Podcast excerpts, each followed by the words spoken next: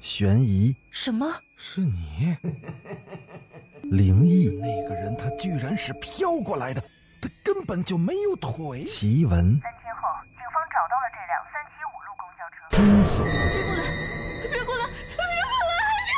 别过来！欢迎收听《九黎怪谈》。Hello，各位听友，大家晚上好，欢迎继续收听《九黎怪谈》。咱们接着讲上集的故事。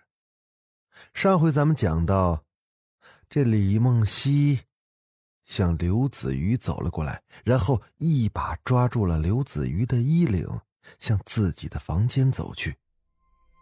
无数张脸出现在了刘子瑜的视线里，他知道自己已经置身于李梦溪的屠宰场里了。那些没有表情的脸。像是在无声的控诉着自己的痛苦，然而一双双大眼睛和血红的嘴，都在诡异的笑着。不会很疼的。说着，李梦溪取出了一片薄薄的手术刀。起初来找我的，都是一些格外痛苦的人，他们再也感受不到幸福，于是。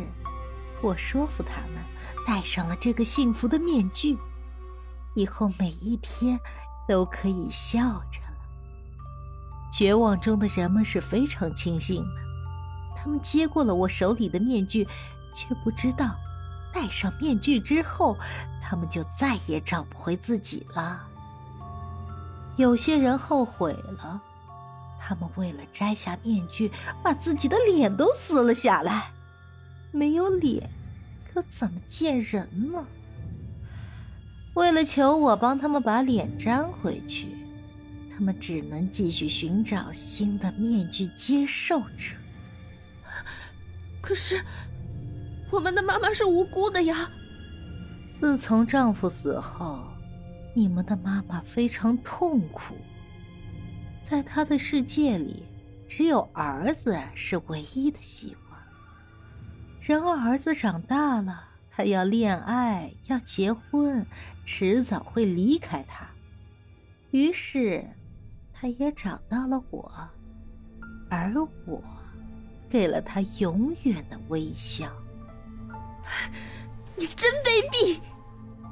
一道寒光接近了刘子瑜的脸蛋儿，李梦溪那双黑洞般的眼睛闪过了怪异的光。别别别！你别骂我，你很快就会有求于我了。冰冷的触觉顺着刘子瑜的脸蛋水一般的漫开，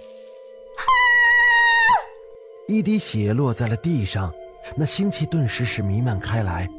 然而刘子瑜的脸完好无损。刘子峰在关键时刻冲了进来，他阻止了李梦溪。幸好小鱼机灵，他早就让我躲在暗处观察你。李梦溪，枉费我那么喜欢你，你居然这样对我的家人！说完后，刘子峰狠狠的扇了李梦溪一个耳光，这一记耳光非常的响亮，响亮的异常，就像是打在了薄脆的塑料板上一样。紧接着，李梦溪的皮肤裂出了几道缝隙，两颗乌溜溜的眼珠从那缝隙里滚了出来。我，我，我，我也，我也是。什么？你？刘子峰没想到李梦溪也会戴着面具，他彻底的呆住了。别问了，他这个样子一定是要发作了。刘子瑜不容他多想，拉起哥哥发疯似的跑了出去。他们跑得太急了，以至于没有听到被打碎面具后那李梦溪的喃喃声。我，我也是被害者。我是被人控制的，控制我的人是。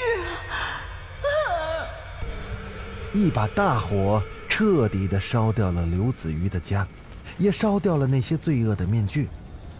就在这个火光冲天的晚上，许多人都围绕着在房子周围哀嚎，他们看上去非常的恐怖，每一个人都捧着脸，那两眼瞪得就要凸出来了，血从眼中流出来，淌在那惨白如纸的脸上。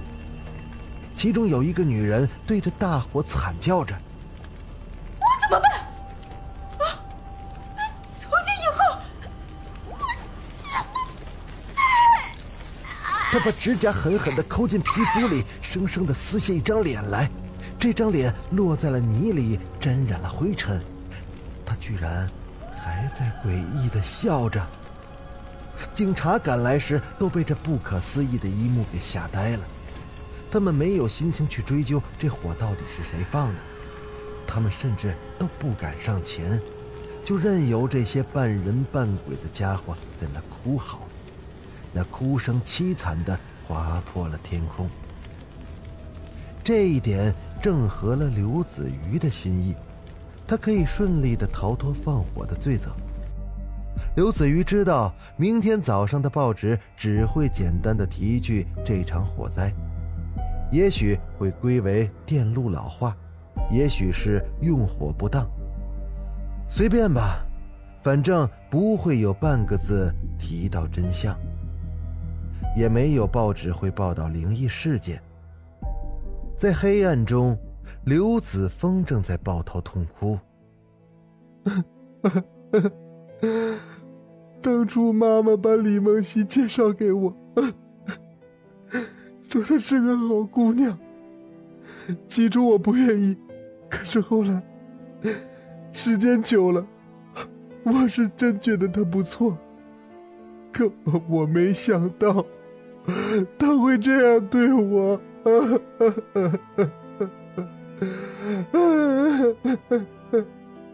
你知道妈妈为什么要把李梦溪介绍给你吗？因为妈妈私下里跟我说。他，他怕你跟我会恋爱，兄妹乱伦。刘子瑜的心猛地一跳，那全身的血液都涌动了起来。继母果然发现了，他喜欢他哥哥，从继母把他领到家里的第一天开始。可也是那一天，他们变成了名义上的兄妹。这让刘子瑜的爱无处可去。刘子瑜为什么迷恋这个家，就是因为眼前这个叫刘子峰的男人。刘子瑜从来没有把他当做哥哥，他是他的爱人，他们根本就没有血缘关系，为什么不能在一起呢？房屋在大火中。彻底的坍塌，刘子峰被吓了一跳，他突然想起了什么。啊！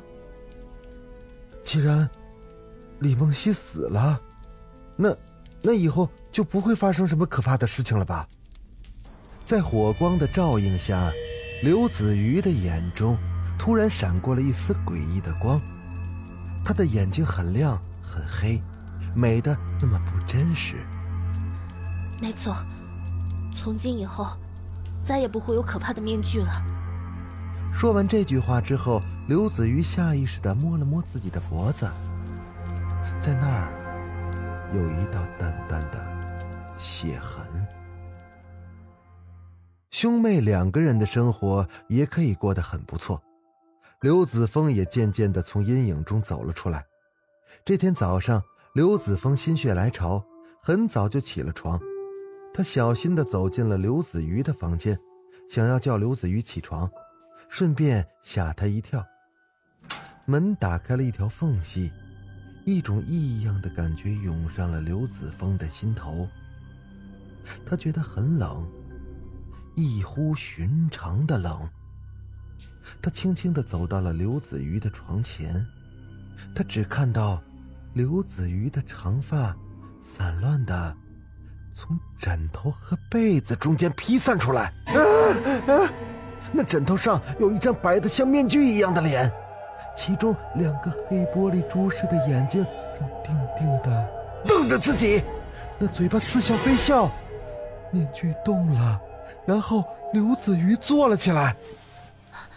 哥，你怎么了？刘子峰仔细一看，他才发现刚刚那不过是错觉而已，眼前的这个人明明就是可爱的刘子瑜。啊，哦，我，我，我我刚刚出现幻觉了。没关系的，大早上的谁都容易头晕眼花。你先出去，我穿完衣服就给你做饭。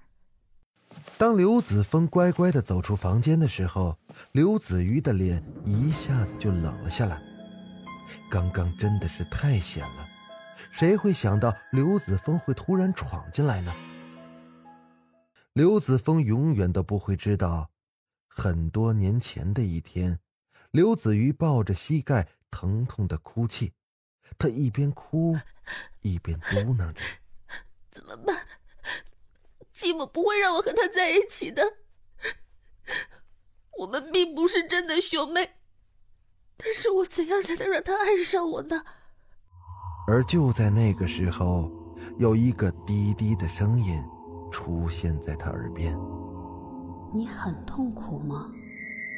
刘子瑜抬起了头，他看到了一个笑得很灿烂的人，他的眼睛格外的漆黑，像是夜色一般。我送给你一个面具吧，这是一个幸福的面具。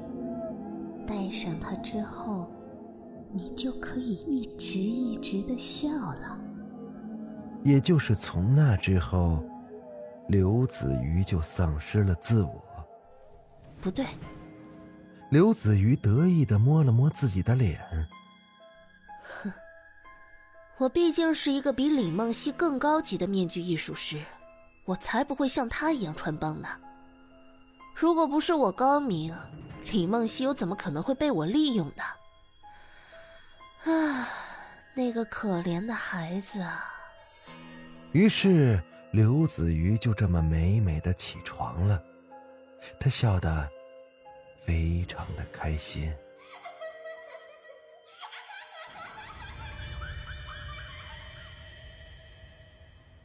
好了。